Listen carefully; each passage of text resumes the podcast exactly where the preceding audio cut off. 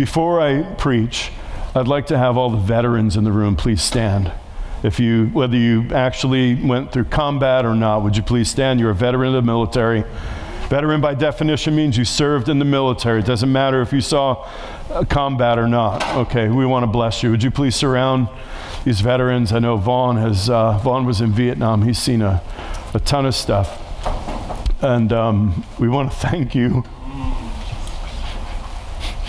I can't not get choked up every time I think of what it takes to serve in the armed forces of any nation. Can you imagine being a, a young man, young woman in Israel right now?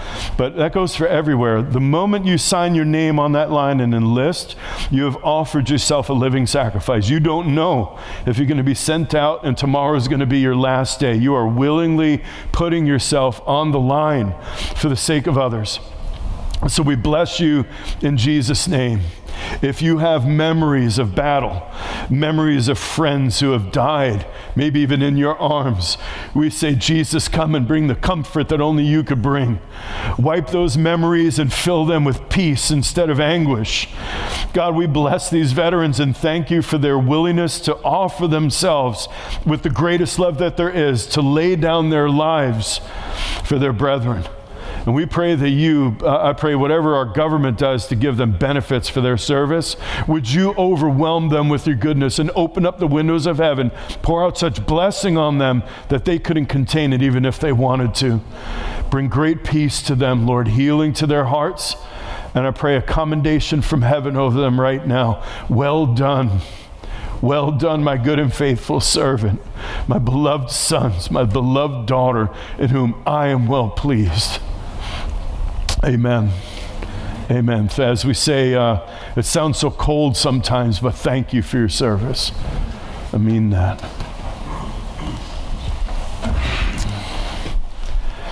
Um, before we uh, before I preach too, there's one announcement I wanted to make for you. We're going to be hosting an event here December 1st, which is the first Friday of the month from 9 to 1. And it's a poverty simulation. We're a church that really feels called to minister to the broken and the down and out and to people who've just had life just absolutely clobber them.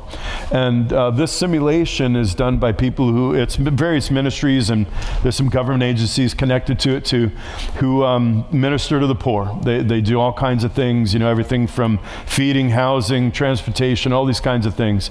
And um, I offer to host. We've done this before. It's been about 10, 12 years or so. We've hosted it before. It's a simulation to get into the world of somebody who lives in deep and generational poverty.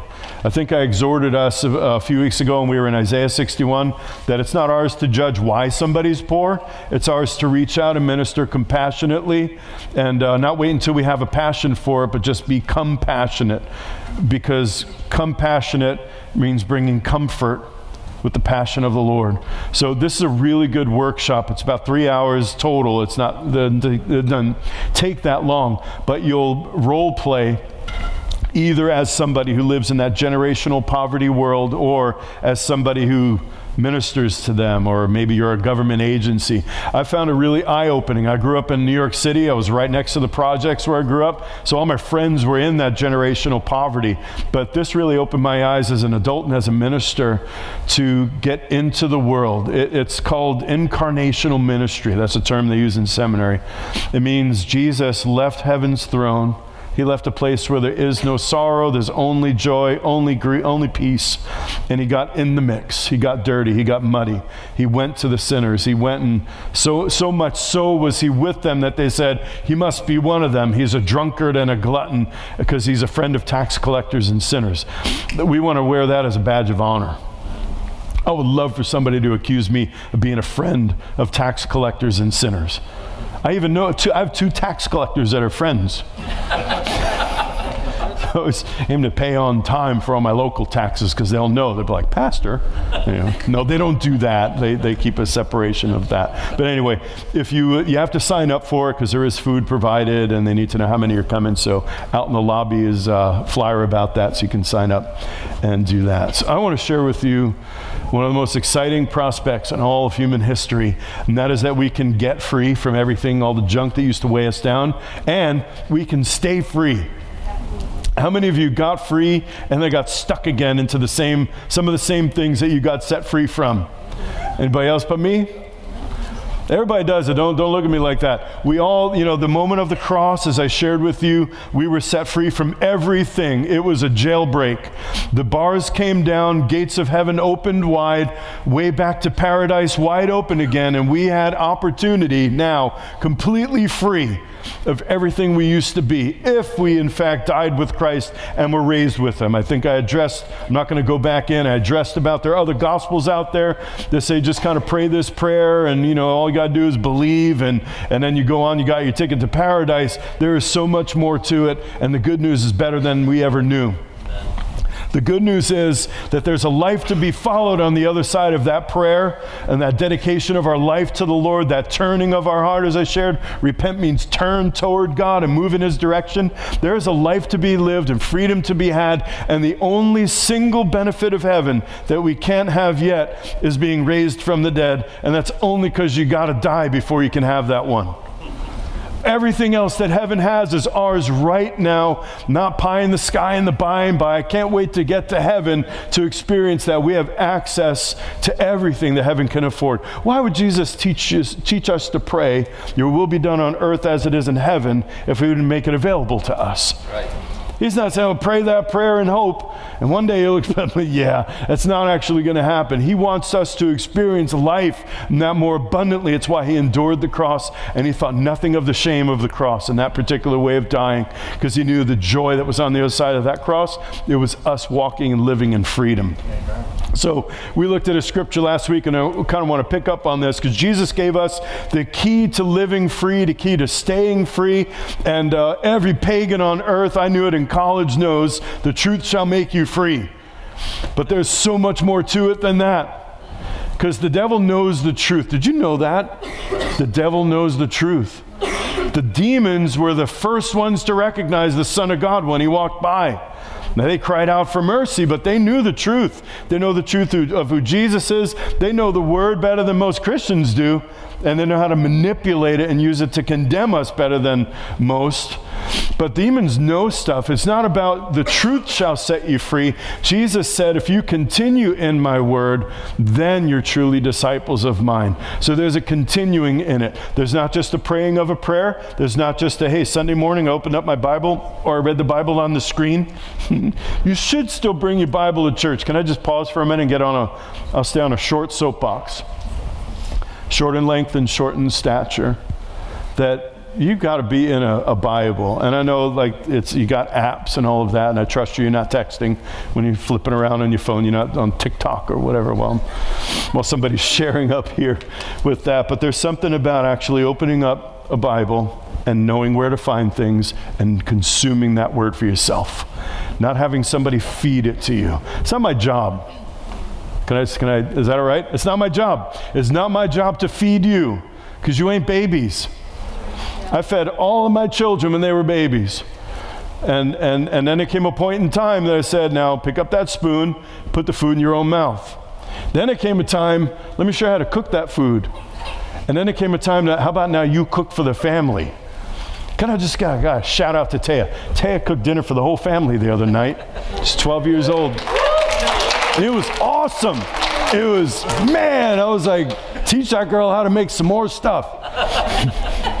there should come a point in time in our lives that we can feed ourselves, that you could take this and learn how to bake the bread of life and share it with others. Share it with somebody who's a newborn in Christ and like they don't even know, like I used to think the book was called Job. I got to get a job man, and, Malachi, the Italian prophet, you know, that, that's what I understood. That's what I'm from New York. Hey, Malachi. No, no, no, it's actually Malachi. I say, yeah, you say Malachi. Malachi sounds good to me.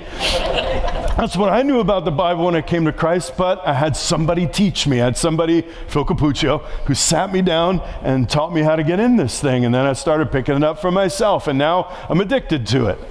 And it's, it's great reading. There's so much really good stuff in here. But you got to know how to feed yourself. That's how you continue in His Word. You continue doesn't mean you visit with it once a week or maybe on a Wednesday night Bible study or whatever. You, you continue every day. It's daily bread to you. So then you're my disciples, and you will know the truth. We've got to know the truth first, and the truth will make you free. So, knowing the truth doesn't mean knowing about the truth. It doesn't mean, so what you're receiving today is secondhand revelation. Apart from me reading scripture to you on a Sunday morning, you're receiving the fruits of my life in Christ, the fruits of my studying the Word, and I'm sharing that with you in hopes that it'll benefit you somehow in your walk with God. That is secondhand revelation. That's milk. That's what milk is. You know, we talk about the milk of the word, the meat of the word. We get that from Hebrews. You know what milk is? Milk is the most amazing thing that mammals can do. And moms can do, especially when I watch, uh, and I know that a mom can eat food and make food that a baby can grow with, that's palatable to them. Because a newborn baby can't eat solid food but a mom can make it into something that a baby can. That is just a marvelous process. But how many of you know when you're 30 years old, it's time to stop nursing? Maybe I should back that one up a couple of decades. comes a point in time where we've got to become milk producers and now get away from the, the, the um, you know, the uh, sex part of it, the gender part of it, and men, we produce milk too that others can draw from. And that's what I'm sharing with you today is secondhand revelation. But we have got to be a people who know the word for ourselves. And when somebody asks a simple question, like, why should I be baptized? We ought to have ready answers for that. Because we've been in the word and it's very easy and very clear. So knowing about the word is one thing. Knowing the word is when you know the truth that'll set you free. For whom the Son sets free if the Son makes you free, you'll be free indeed. So let's talk about how to stay free, how to live in such a way that from that moment that we come to Christ and we have that encounter with Him, that life changing, I am now, I just did a complete 180 in my direction in life. That's how radical a change the cross ought to make in our lives. Now that I've done this 180, how do I keep walking true, right toward heaven's doors, right toward uh, Christ without getting off to the left and to the right, or maybe even backsliding and turning around, which I always do. That's the way, the right way. This is the wrong way. Not, not that you're the wrong way. Just gotta. How do I live in such a way that I don't keep going back to the same slop? that he found me in in the first place. So our freedom comes through our active agreement with the living word.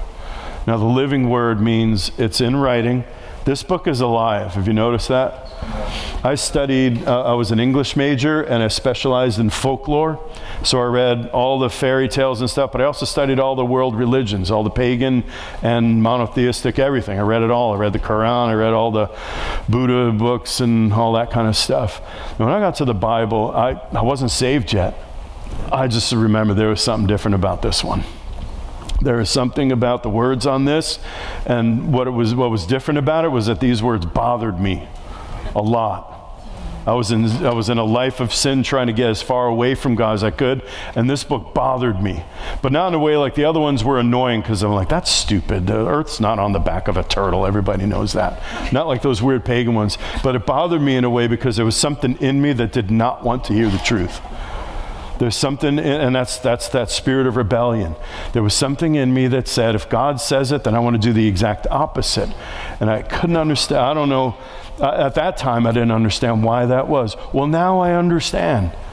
Now I understand that all of us, when we come to Christ, we are full of demonic strongholds, which are, uh, and we're going to talk about those this week and next week, full of ways of thinking that resist the truth of God's word, whether spoken through the mouth of one of his servants or written on the pages of this book we love so much.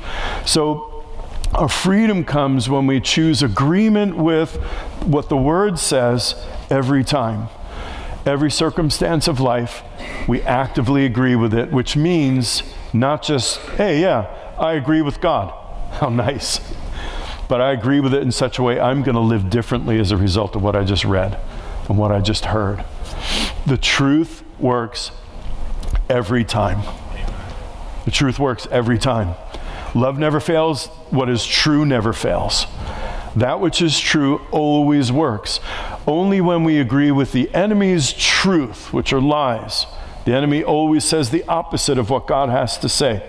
When we agree with the enemy's lies, that's when we bring chains back into our free, resurrected life. Saint of God, you are a free born citizen of heaven. There are no leaders except God alone in that place. There are no masters in that place. There are no laws. There are no regulations in heaven. There is no need for anyone to rule over anyone else because everyone lives righteously. We are, you are a freeborn citizen of heaven. You have no need for anybody to tell you what to do or how to live your life. Provided that we've agreed with the truth of God's word in our heart and not with the lies that we used to believe. Does that make sense? That was, uh, that was, I'm not sure if I said it right kind of response. I'm trying to decide. I'll move on. You are powerful and you have been given control again over your own heart. You are not a victim. You're, there's nobody in this life that's a master over you. There's nobody who can, you know, you can say to everybody, you're not the boss of me. You have been set free. But a free person now has free will. Your will was restored at the cross. The one thing, the first thing that, that I could say about what did God give us back at the cross? We were once slaves to sin, now we're free. How many of you know it's a little bit scarier to be free than to live life being told what to do all the time? You know, it's an amazing phenomenon. And I forget, again, I don't want to make up any more statistics today. But most people, the overwhelming majority of people who settled the United States of America were entrepreneurs. They didn't work for somebody else. They started their own business. They ran their own farm. They made their own stuff blacksmith, you know, carpenter, whatever it was. And most everybody owned their own business. Now, most people work for somebody else, and even in gigantic warehouse factory environments where it's, it's somebody else telling us what to do. There's nothing wrong with that. I know some of you work at like MI and things like that. Thank you for making awesome windows and doors for us, and, and you're part of a great work with that. I'm addressing a mindset, though, that when we are free, we cannot live such that we need somebody else always setting boundaries and parameters for us. When we're young and new, yeah. Kids, I'm not telling you not to listen to your parents. Don't hear anything I'm not saying. I won't be causing troubles in the houses. You still have to obey parents in the Lord. That's in here too. Children, obey your parents in the Lord. Children, not 50 year old adults. Honor your father and mother carries on for life. Okay, just to make sure I got that disclaimer in there. But when we live such that we want somebody else to tell us what to do, well, we have an enemy who loves telling people what to do. We have an enemy who only knows what it's like to be a slave master and to have servants who meet his needs. That's the devil himself. That's what he's like. But I want to tell you good news today that the weakest member of the body of Christ is stronger than the devil himself infinitely more powerful than the devil himself. There is no demon in hell, there is no spirit, there's nothing that you're carrying on the inside, and there's nothing external that might try to influence you from the outside that has actual authority over you if you're in Christ. Now, outside of Christ, that's another matter. Outside of Christ, that's back in the place where you got to fend for yourself. And a simple human being is no match for the accuser no match for the devil. Outside of Christ, that is dangerous territory. That's the howling wilderness where you don't know what's going to come to eat you next. But in Christ, if you are in Christ and Christ is in you, then you already, from the day you are born again, you are more powerful than all the forces of hell combined when it comes to your life. Does that make sense? Yes. Yeah. I'm going to prove it to you and quote some scripture to you because this is, this is the first most important thing to understand if we want to be people who remain free. People who don't need to, as I shared a week or two ago, jump from experience to experience with God. Hey, I feel great now. I feel forgiven. I feel free. Three days later, I'm back in the same chains I got set free from, and I keep running back to, as the proverb puts it, as a dog returns to its vomit. That is such a nasty metaphor. I wish you would have picked something else, but it's accurate, nasty as it is. And we're right back in that same pit that we got pulled free from. And, and, instead of living that way, whom the Son sets free is free indeed. The first thing to understand is nobody has power over you, not the devil himself or any demon of hell. It doesn't matter how long you've been addicted, doesn't matter how long you've carried that spirit in your life. receive the revelation understanding that you're already more powerful. If all the forces of hell just concentrated on you, like they did Jesus on the cross, they still have no authority over you. So that's the truth.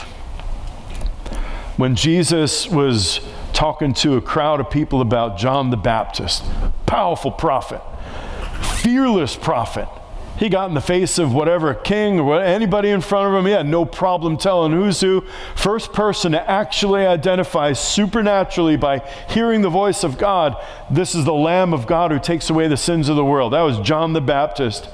And people were raving about him, and he was talking about John. He'd been arrested, and he said, Truly I say to you, though, among those born of women, there has not arisen anyone greater than John the Baptist. In other words, line up Isaiah, Elijah, Elisha, all of the prophets of old. You get Saul, uh, Samuel the prophet, get Moses a prophet together. There's nobody ever born of women greater than John the Baptist. But he who is least in the kingdom of heaven is greater than he the least in the kingdom. Man, there are so many people that think they're the least. It's like there's a competition for I'm the least in the body of Christ. I'm not worthy of the body of Christ. And I know, I understand that feeling. It's a lie. It's a lie. I feel like I need to address this for a moment. If you're here today and you believe that you have less of a right to sit in a company of saints like this than somebody else who's more righteous, well, I've heard her prophesy, and oh, she's been in Christ for like 80 years, and no, I'm not worthy of their, their presence like that. Would you throw that lie to the ground right now with me? I cast that lie down in Jesus' name. There's nobody who ever sat at the table of the Lord that earned their way to that table. Nobody. Amen. Okay, if you got saved on your daddy's knee when you were three, and the worst sin you ever did was ate cookies before dinner. Still, we're invited to that table. You have an equal place at that table to everybody else. So, but, but my point is, even if you view yourself as the least, like I'm not powerful, man, I've never engaged in anything great, I've never done anything that would ever make anybody go, wow, that was amazing. You're the least, I'll, I'll give you a moment. You can think of yourself that way. You are still greater than John the Baptist. That's the truth. If you resist that, I'll share again next week more in strongholds, but if you if something in you says, I don't know if I believe that, you have a stronghold in you. Cuz I just read a scripture. This is true. No matter who reads it, it's true.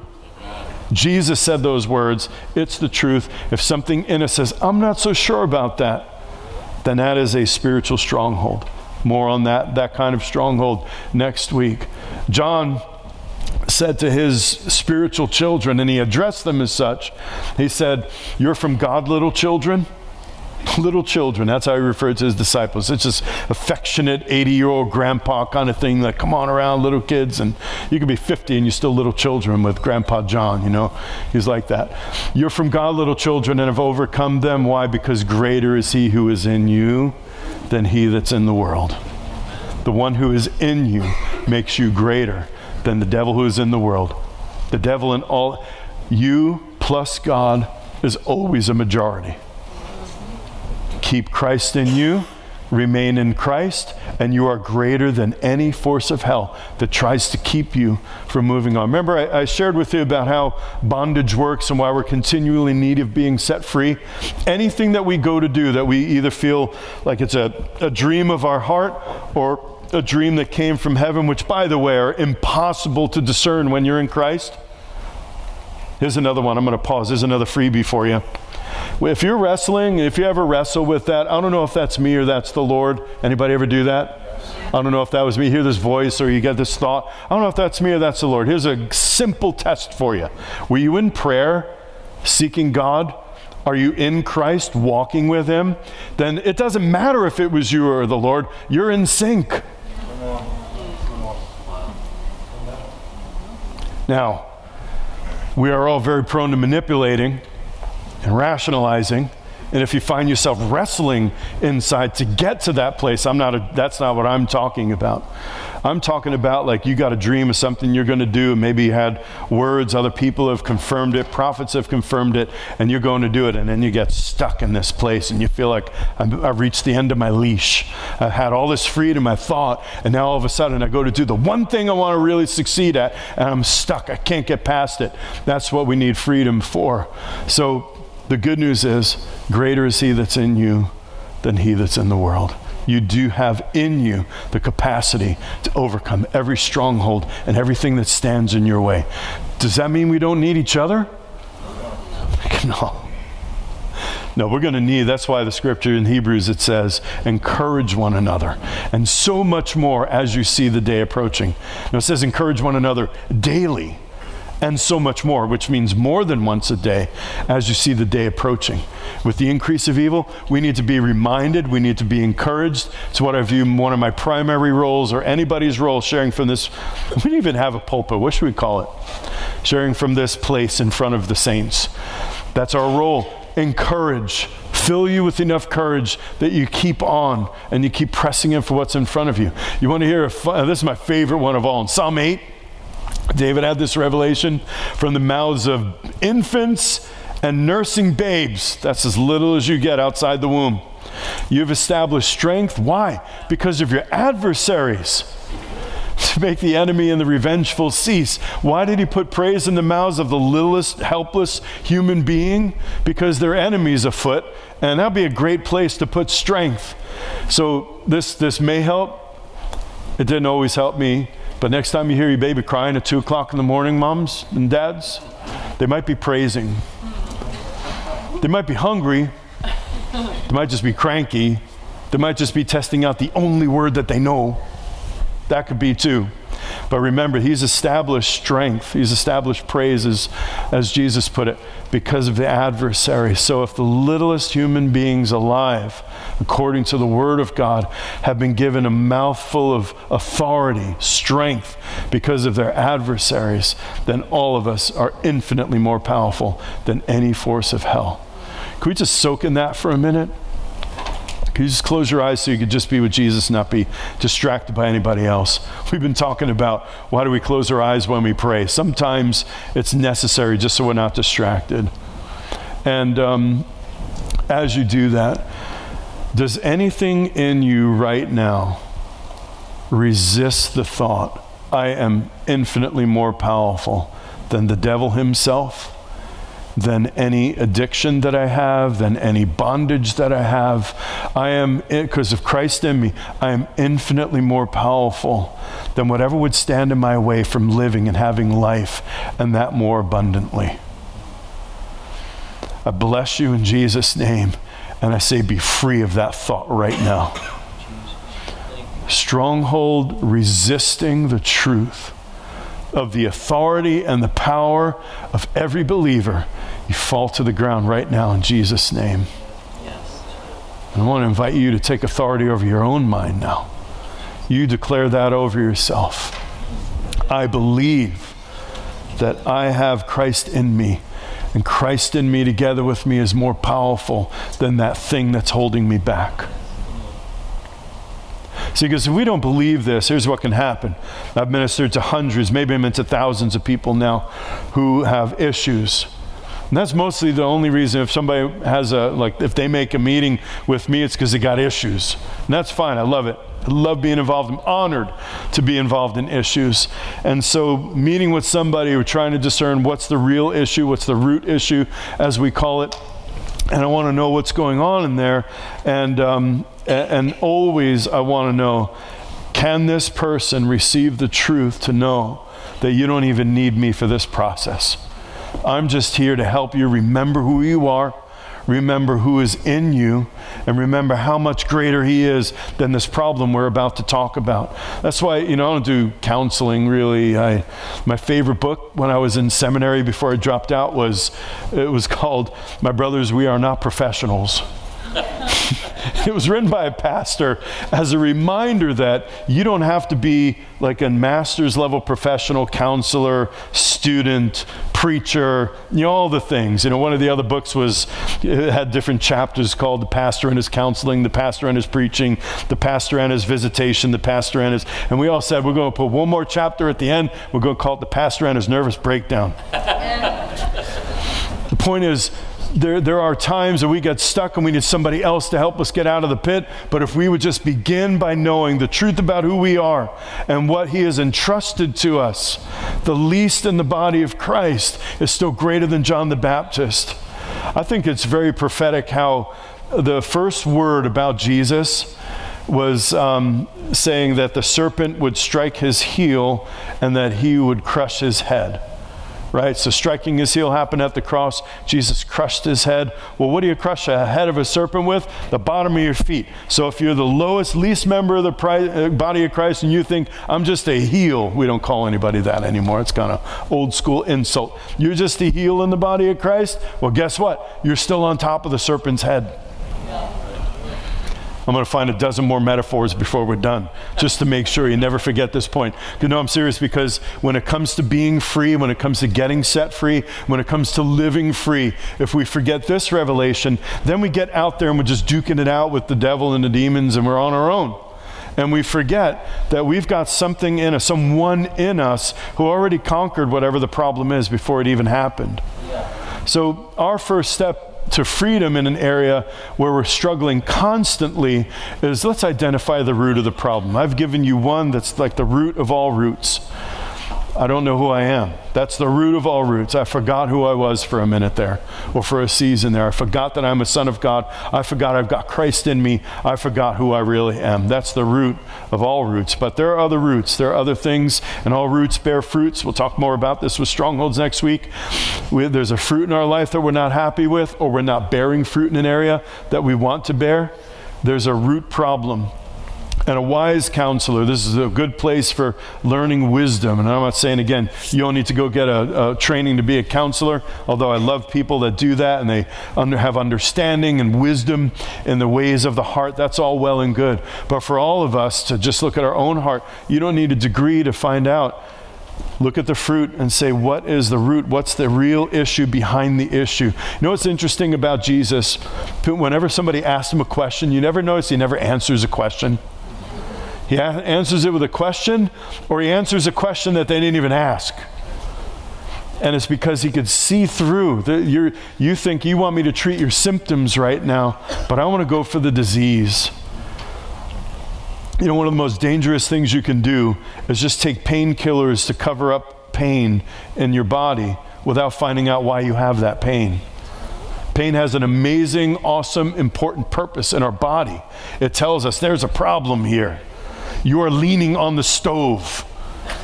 You're going to have no hand if you don't move it. I mean, it happens in a millisecond, but that's what pain's all about. Pain inside of our body is drawing attention to, hey, there's something wrong in here, and you should tend to this before it kills you. That's what pain's really all about. So we're finding the roots of those things because what we misdiagnose, we'll mistreat.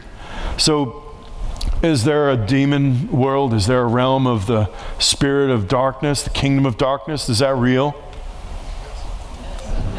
I'm just seeing where I can start from here on this. I, I think I could start more like high school, college level with this body, but I'm just checking sometimes to know. Yes, there is. You know what their favorite belief is?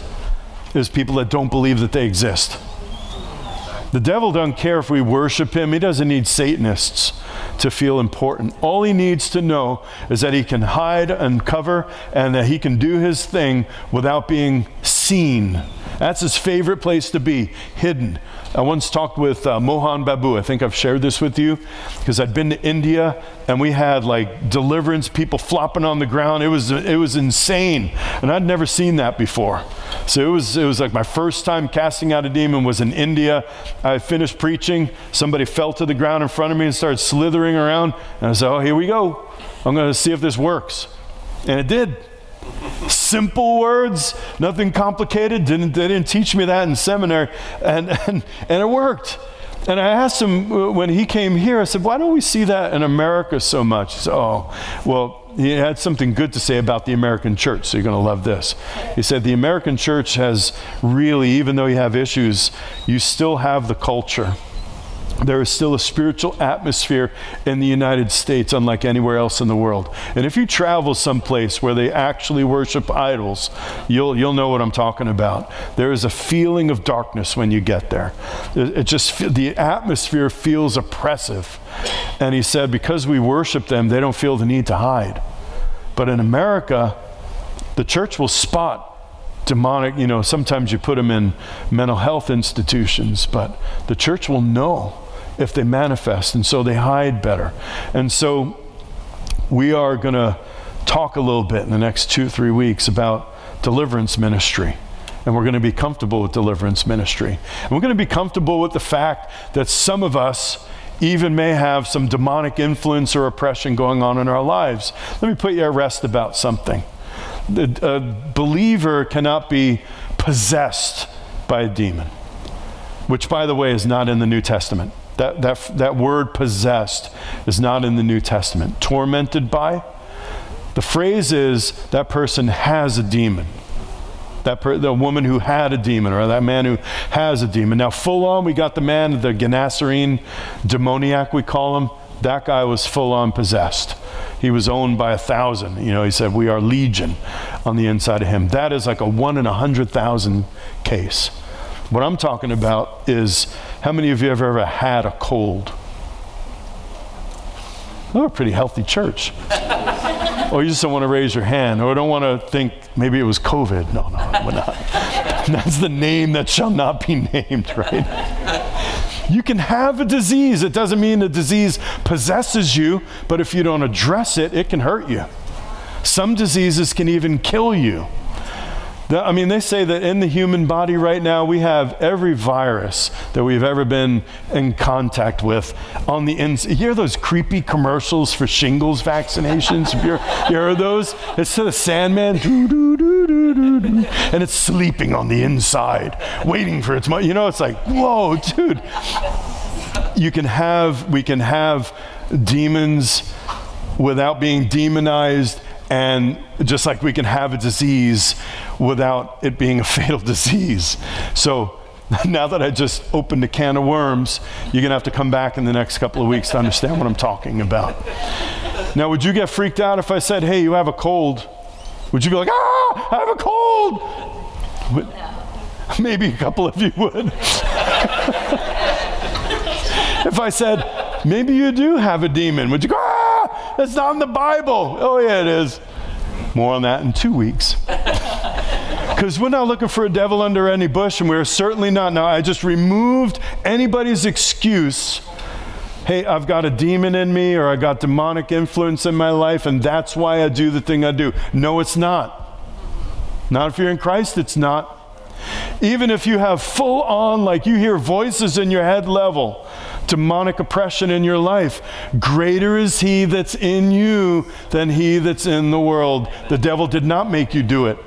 Do you know that the, there was the first sin followed by the first lie? So there's Adam and Eve after they sinned. God looks at Adam and says, Adam, did you eat from the tree? And Adam, right out of the gate, first result of sin. Well, the woman that you gave to me ate it first. Only other two people alive. And he's throwing them both under the bus, even God himself. Well, my fault. She did it. I did it because she did it first. And because you gave her to me. Then he looks at the woman. Is that true, Eve? Did you eat from the tree? She's the first one ever said, The devil made me do it. The serpent, he beguiled me. Throwing blame right off somewhere else. We are a people of responsibility. We are spiritually, re- we are free-born citizens of heaven. We are responsible for our lives now. We have authority and we have therefore responsibility that comes with that freedom to maintain it. So, no, it doesn't matter. Sometimes in ministry, it really doesn't matter whether there's an active demonic thing going on or whether it's just some old stronghold and you've learned and become patternized into living that way, it really doesn't make a difference because the Son's going to set you free regardless of what's going on immediately in that place. So we, we do need to discern. Uh, so not everything is actively demonic, in other words. There are things, sometimes the devil can, it's like he kind of winds up the toy and then lets it go. And then we're happy to carry on in that issue for the rest of our lives. We'll, we'll just continue on in that thing.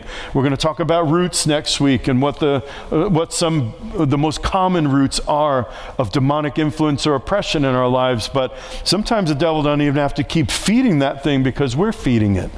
We've learned how to live with it and so we feed it. We feed it by believing in its power. We feed it by practicing the things that, that caused us to get caught up in that thing in the first place. Paul described this process, and he was writing this after in the book of Romans. I'm in Romans 7 here. Paul wrote this section of scripture after he'd been preaching Christ for at least 25 years, maybe more he wrote this section, and I hope this sets you free. If, if you're here today and you find that you keep struggling with the same kind of issue over and over again, and maybe have a season of freedom, and then bam, there it is again, and it pops up again in your life, you're going to love this section of scripture I'm about to read. Not to make excuses, because Paul was a man of responsibility, wasn't he? Paul was not a man to say, Well, the devil made me do it, guys. Sorry, I'm stuck in my sin, and I'm going to use the Bible and mercy and grace to justify staying in sin. When, when, he wrote earlier in Romans about baptism, he said, There's some that say, Let us go on sinning so that grace might abound. And, and the Greek word that he starts chapter 6 with doesn't translate very well, but it, it, his response to that is, What is wrong with you? What? Are you stoned? Put down the pipe. You know, it was kind of that kind of a, you got to be crazy. Of course, we're not saying keep sinning so that you can get more forgiveness. what? That's what that's what that's like. Anyway, I shouldn't have gone there. Romans 7 gets into this this battle that we have on the inside. So we're free, but we still have issues. We still have things that are looking. I, would say, like, at the cross, every stronghold in our heart was demolished. That moment that we were crucified with Christ, we went in a baptism tank and we, cru- we died to our old self and we were resurrected into newness of life. Every stronghold was destroyed, but the devil didn't throw away the blueprints and he loves rebuilding those things. So, everything that we now choose to participate, every lie of His we agree with, every activity He tempts us into that we participate in, all of those things, stone by stone, rebuild the foundation of things that God demolished at the cross for us. And that's why we still deal with these things, even though we're in Christ for months or years or decades. And so, Paul addressed it. And he said, What I'm doing, I don't understand. I do not practice what I would like to do but I'm doing the very thing that I hate. If I do the very thing I do not want to do, I agree with the law, confessing the law is good. So now no longer am I the one doing it, here it is, but sin which dwells in me. For I know Nothing good dwells in me, I mean, my flesh, that is. For the willing's present in me, but the doing of the good isn't. For the good that I want, I don't do, but I practice the very evil that I do not want. But if I'm doing the very thing that I do not want, he dances around a lot. Don't he make you a little dizzy sometimes? Sounds like a lawyer. Actually, they used to study the book of Romans at Harvard Law School to learn how to make the case for something. So, first eight chapters, we call it the case for grace. I don't know if anybody else calls it that, but that's why I call it the case for grace. Anyway, now I got to get undizzy, then I could keep reading. I'm no longer the one doing it, but sin which dwells in me. Sin that dwells in me.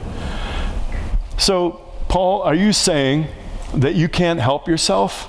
That there's something on the inside of you that compels you to do things that you don't want to do? He's saying, Yeah, yeah. He ends it with, Thanks be to God.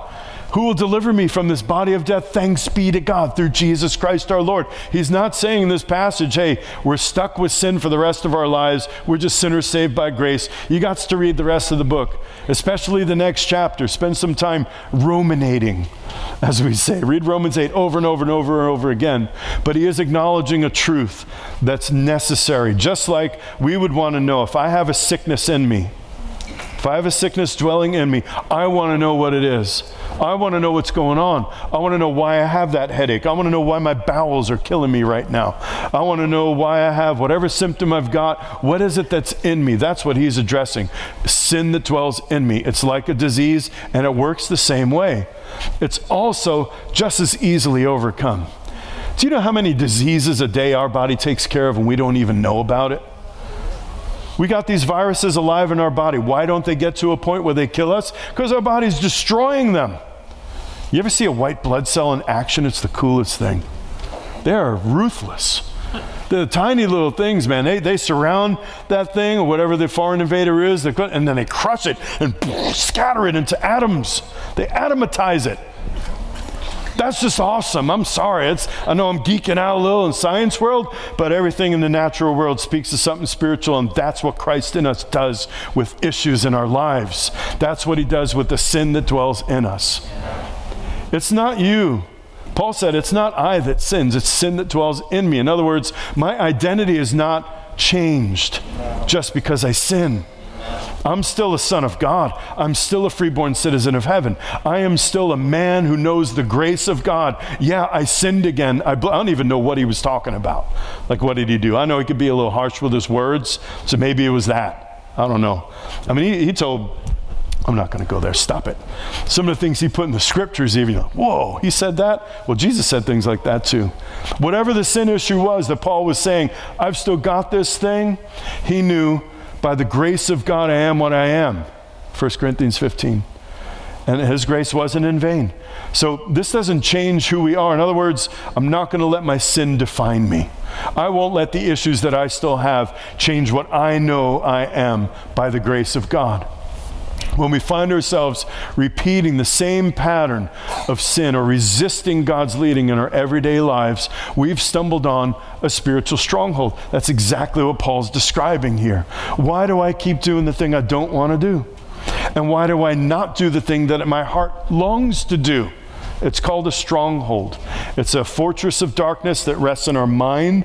It, it, it, determines the way we think about things, and then it affects our heart, which affects our behavior in life. And again, we'll go deeper into that next week. The good news is the good news. The good news is that every stronghold has already been defeated on the cross. That's good news. Don't be scared of the big bad wolf. The gooder news is that now we get to have fun demolishing those strongholds together with Jesus. In other words, He left some of the work for us to do. He didn't just, I mean, wouldn't it be great if He would just, what, what would it be like to be possessed by God? We always talk about demonic possession. What if we were just possessed by God? You know what that would make us? Robots, mindless puppets which is what people accuse God of being. He's just a puppet master. We don't have a free will, we just do whatever we want. So, for whatever reason, God chose to design life, the universe, and everything in a way that we have a free will. And when our free will cooperates with His will, now we've got life, and we've got that more abundantly. And that's how we take down these strongholds. The, the, you know, I used to feel really strongly, and I did pick it up from ministries that I learned from when I was new in Christ, that if you try to minister to something that was before the cross, you're ministering to Adam. Adam, who died in that baptism tank. And so, counseling or any of that, that's really irrelevant. That's a waste of time. Now, uh, now I've come to a, an understanding more that if there's still fruit of it, it's alive if it's still affecting your life, it's still, you know, you're still falling into it, then, then it needs to be crucified. Something got missed in that baptism tank. Maybe you, put some baggage off to the side and then got in, came back out, or for whatever reason, the devil found a way in. We'll talk about doors as part of next week or the week after. There, we let the devil back in and he rebuilt a stronghold, whatever it is. The point is, if it's happening, it's real and it needs to be addressed. So it's not just, and now that's been crucified with Christ. The reality is, right now, I've got a disease. Somehow I got sick again, and I need freedom from that. I need deliverance from that. That's getting real. That's applying the blood. Remember, I shared about applying the blood to the door? The blood is sufficient for everything in the moment we're saved, but it still needs to be applied to our lives. And we still need, when we find these things that come up, we need to apply the blood to our lives. So, first step in destroying strongholds, we all know the scripture from, from James resist the devil and he'll flee from you, right? So, all you got to do, you got to get up and fight you fight that devil, resist him. He tries to tempt you into it. You just you say, "No, I'm not going to do it," and and you're not the boss of me, and you, you get into it, right? Fisticuffs like that, and that's where most folks try to do their battle against these strongholds, against these issues in our lives. And we think all I got to do is resist. If I could just work up enough willpower, come on, greater is he who's in me than he who's in the world, and we'll resist it, and then the devil will run away. And then we do that, weeks turn into months, and we've said, he's not running away. Why isn't he running away? I keep resisting and he's still here. Why is he not here? Because you took the you missed a part of the verse. That's why. We missed a part of the verse. It's not just a matter of resisting. Every addict will tell you resistance is all well and good. But once you've gotten hooked, resistance, it's almost like judo. You resist it and you get sucked more in to the thing. The harder you fight against it, it seems the more power it gets over you. And it's only if we miss the first part of this verse, which I know some of you already, you're already ahead of me. It is submit therefore to God resist the devil and he'll flee from you. I'm going to tell you the number one issue, number one open door in the life of any saint of God is rebellion. And I'm saying it because I love you. I'm saying it because I too have been guilty of this. Knowing what we should do and not doing it on purpose. Like free will decision to say, I am not going to do what God just told me to do. Number one, open door. We cannot continually be delivered from evil and at the same time open the door for evil in our lives and expect to live a life of freedom. It's just not going to happen. It's like fighting a fire while you're feeding the flame. It's impossible. And so, submitting to God, the first step to toppling demonic strongholds is to live a lifestyle of faith toward God. Remember, this is what repentance looks like, right? The elementary principles of Christ in Hebrews 6 repentance from dead works. So I shared this one the other week, right? You're walking in this direction in life. I'm repenting from dead works because I'm turning around and I'm doing a 180 now. Now I'm heading back toward God and I'm moving toward Him. The rest of my life, whether I stumble and fall, I'm still moving toward Him and my life is in that direction. No matter how far, I don't know how you measure that, how far away from Him I feel. Well, repenting from dead works, now I'm towards something, right? So I'm living a lifestyle of faith toward God. Remember, I'm crucified with Christ, and it's no longer I who lives, but Christ who lives in me. But this life that I live by the flesh, I live by the faith of the Son of God, who loved me and gave himself for me. So now I'm just going to endeavor to live my life in such a way that I'm faith toward God. Everything He says, I do it. I'm just toward Him. I'm, I'm waking up asking, Daddy, what's on your heart for today. I'm laying down at night going, Daddy, what happened today? How can I process the events of today with you? I've got my faith toward God. There are people who just simply, I know, I've known people who are crack addicts who never once had like a deliverance session with people laying hands on them to set them free from the oppression they gave themselves over for. I've known Satanists who, I mean, they practice dark arts and never once had like a time where they publicly renounced their former sin or had somebody lay hands on them to set them free.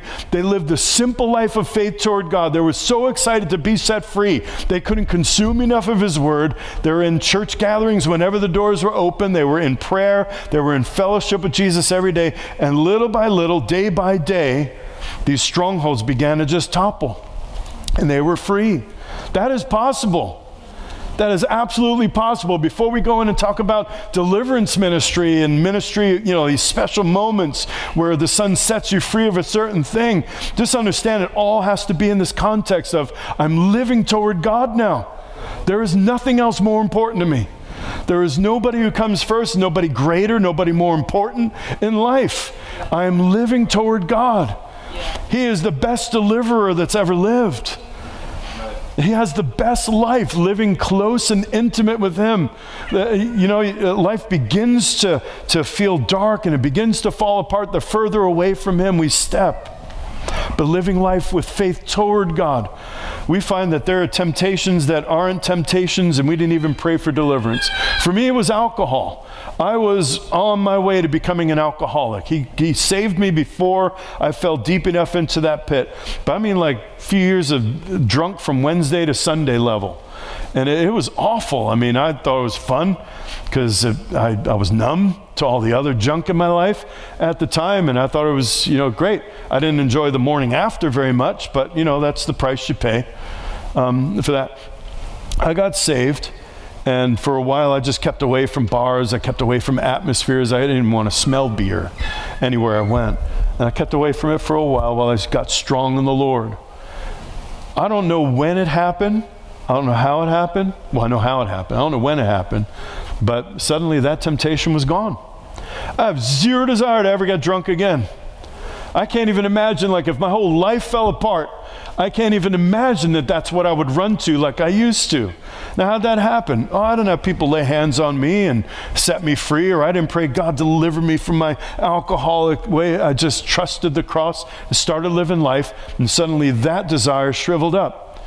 Now, there's other ones left, and we'll continue to work on those, and, and God's good. He'll continue the process. He that began a good work in you will be faithful to complete it until the day of Christ Jesus. He's the author of our faith. He'll also be the perfecter of our faith. And that's why we still have these things. But my point today is just that living toward God, obeying His voice, following, living the simple life. I read it in the Word, and now I'm going to put it into practice. And I'm going to keep Jesus real close. He's going to be with me in this journey every step of the way. So, the most common root cause of any ongoing issue in a believer's life, not the only one. Please don't walk away because this is like, I don't know, two, three, or whatever part uh, series that I'm going to share with you. Don't walk away today thinking, well, that's not my pride. I try to obey God. Man, I'm not, I don't have rebellion in me and I'm still stuck. There's hope for you too, and we'll get to you, I promise. Stay tuned. There's more freedom to come but I'm going to deal with, you know, this is the overwhelmingly most common one in just my years of ministering to people is knowing what to do and not doing it on purpose. Not because you're stuck or in chains, but because you made a free will decision not to do it. It's disobedience. It's ultimately rebellion. So the first question to ask ourselves, you want to do deliverance on yourself? You want to set yourself free together with Christ in you? First question to ask if you have a persistent peace thief that's what these things are. He, he made peace. We, we have peace with God, we have peace with ourselves at the cross, right? This is the ultimate fruit of the cross. So if something's stealing our peace, then the first question to ask is Am I cooperating with God in this, or am I still going my own way? That's the first question to ask. And that's a question for you to ask in a place where you can be completely honest. I hope that all of us have come to a place of total transparency and honesty with the Lord. No more hiding, no more pretending. It's, it's, it's a dumb idea anyway. He already knows. So to hide from Him, to try to pretend with God like everything's all right when it's not, it's just a dumb idea. He's a loving Father. His arms are open wide, and He's saying, I want you back. The King Saul, he could have had an everlasting kingdom. That's what God told him. King Saul was told, wipe out the Amalekites. I want them gone off the face of the earth. And, and he didn't do it. So Samuel said to him, To obey is better than sacrifice, and to heed is better than the fat of rams. For rebellion is as the sin of divination, and insubordination is as iniquity and idolatry. What's divination or witchcraft? That is when we call upon the forces of darkness and literally invite them in to empower us to do something. That's about as idolatrous as that is like swing wide the gates, open door for demonic oppression. When we actually call on the name of the devil and ask for his help with something, or some spirit representing the devil at the time. But the prophet Samuel said, Look, disobeying God like completely saying, I don't care what you said, I'm going to do this instead, is no different than divination. You may as well be calling on Lucifer himself to help you. Because if you rebel against God, you've turned your back on Him, and now you've turned towards something else. Instead of repenting and turning toward Him, you've turned away from God and you're turning toward. There's only two sources of power in the universe. The devil doesn't even have much of his own power, but he is powerful. There's only two ways you can get any kind of help and any kind of power. It's either coming from above or it's coming from below. And when we when we go and shake your fist at heaven in rebellion and say, I don't care what you say, I'm going to do it this way, then, then what the prophet said is, you may as well right now be engaged in witchcraft. It's the same thing. You know what the worst spirit of all is? Tangle with a bunch of spirits. The worst spirit to tangle with of all, his name is Yahweh. You can't cast him out. You can't rebuke him. Try it. I don't recommend it. You can't rebuke him. I think I might have told you this story. It was a pastor friend of my pastor's in Boston who was praying and calling on the Lord for uh, Boston to be saved and to have another awakening, and you know, like the days of Whitefield and so on. And know, he was praying and he was asking the Lord, "What's the what's the name of the spirit that's that we're contending with? Why are we having such opposition? We have such a strong, on fire church, and and we've been praying for decades in this place, and what's happening?" And the Lord spoke to him and said, "The spirit that you're contending with is Yahweh." That was not the name I was looking for. He said, Because you have strife and division between your churches, and because you, you permit things to go on in your gatherings that are not from me. You have gossip and you tear one another down. The pastors are against each other. The, the people eat themselves and consume each other. And I'm resisting you because God resists the proud, but He gives grace to the humble. And it broke the man and he changed how he was praying from that moment onward. Rebellion is an open door to demonic influence and oppression. And it's exactly what happened in the garden. Of all the moments of history that I wish I could go back to, it's that moment when Eve, Eve did first, extended her hand to that tree. I can see it like it's in a movie when you know, you know, one of those kind of moments. But what happened in the garden? God said to Adam and Eve, Don't eat from that tree. You can have any other tree in the garden. Eat from the tree of life all you want. Live forever. Eat from any of the thousands of trees I've provided for you in this place. But that one right there, don't eat from it, for in the day in which you eat it, you'll die. Then came along that slithery serpent, whispered a few, you know, the original lies that came before the original sin, and she reached from the tree she ate, gave it to Adam. He ate. It was a rebellion. What happened in that moment? God said, You can't live in paradise anymore because you have just opened a door. Now paradise will be infected with the kingdom of darkness. You've invited the disease of darkness, the disease of evil, into this perfect place. And um, you're going to get consumed by the white blood cells. We're going to clean that out because there's no sin in heaven. Lucifer fell like lightning from heaven in an instant when he rose up in rebellion against God because we don't have disease up here. We don't have anything that causes sorrow in this place. And so we have opportunity now. Good news. We have opportunity now to repent of our rebellion, to say, I am no longer going to say no when God speaks to me.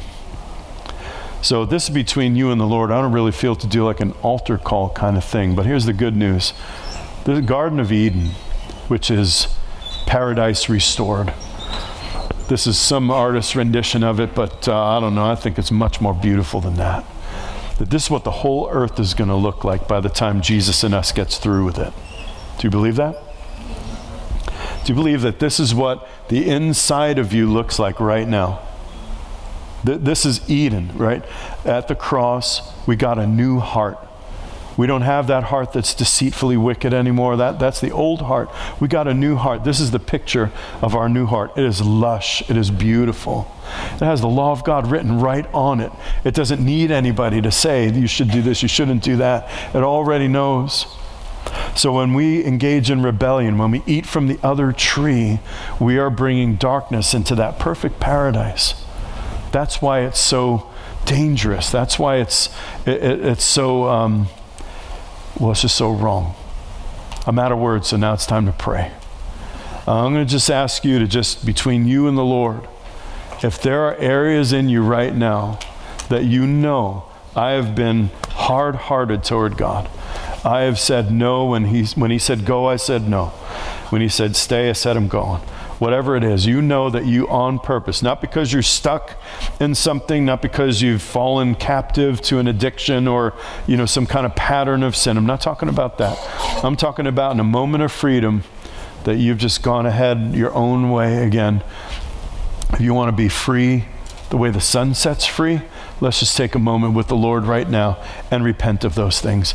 And, and by the way, repentance isn't always this gigantic, you know, bawling on the ground affair. Repentance is simply a determination. I'm looking at you now, Jesus. And next time you say go, I'll go. That's repentance. So, Lord, we thank you for the gift of repentance. Thank you for making us people who are free and welcome back in. No more angels guarding the way, no cherubim of flaming swords guarding the way back into paradise with you. You've already rent that veil in two and you've made a way back, an easy, new, living way back into your presence. Lord, I pray that today you would welcome some backsliders back into your presence that today you would welcome back those among us that have been carrying a spirit of unbelief. You would welcome back today with wide open arms those who have done the full on prodigal, took their inheritance and ran the other way. Thank you for being the kind of father that loves to see prodigals come home. I pray a spirit of restoration will be upon every single saint of God, that they would be easy, that every heart right now will find it easy to go running back into the Father's arms and experience all the joy and all the power of forgiveness and the new life, the renewed life that's right on the other side. I feel like I need to address just one more lie before we go that, that prevents prevents us from stepping into this very thing right here, and it's the lie of despair. It's a lie that comes with, I've, I've been in this for so long and I've wasted so many years of my life on this. I don't even know what the point is of repenting because what could God, you know, what could possibly come from this? It's been too many years, too long. Can I remind you that the word of the Lord says that He is able to restore the years that the locusts have eaten? He's able to renew and restore as if it never happened before. He's able to not just add years, but restore and make useful all of those years that you feel were a waste. He's able to make them all useful for your, your ministry right now, that mess becoming a ministry. He's able to do all of that exceedingly abundantly. He lives outside the realm of time. They weren't wasted years in the renewed kingdom that you've entered into. This is a new day. Embrace the new day and take no concern, no thought for the old. Just receive the newness of life in Jesus' name. Well, Lord, we thank you for the week that lies ahead. May it be filled with many opportunities and a whole new sense of freedom. Whom the Son sets free, really, really free. Amen.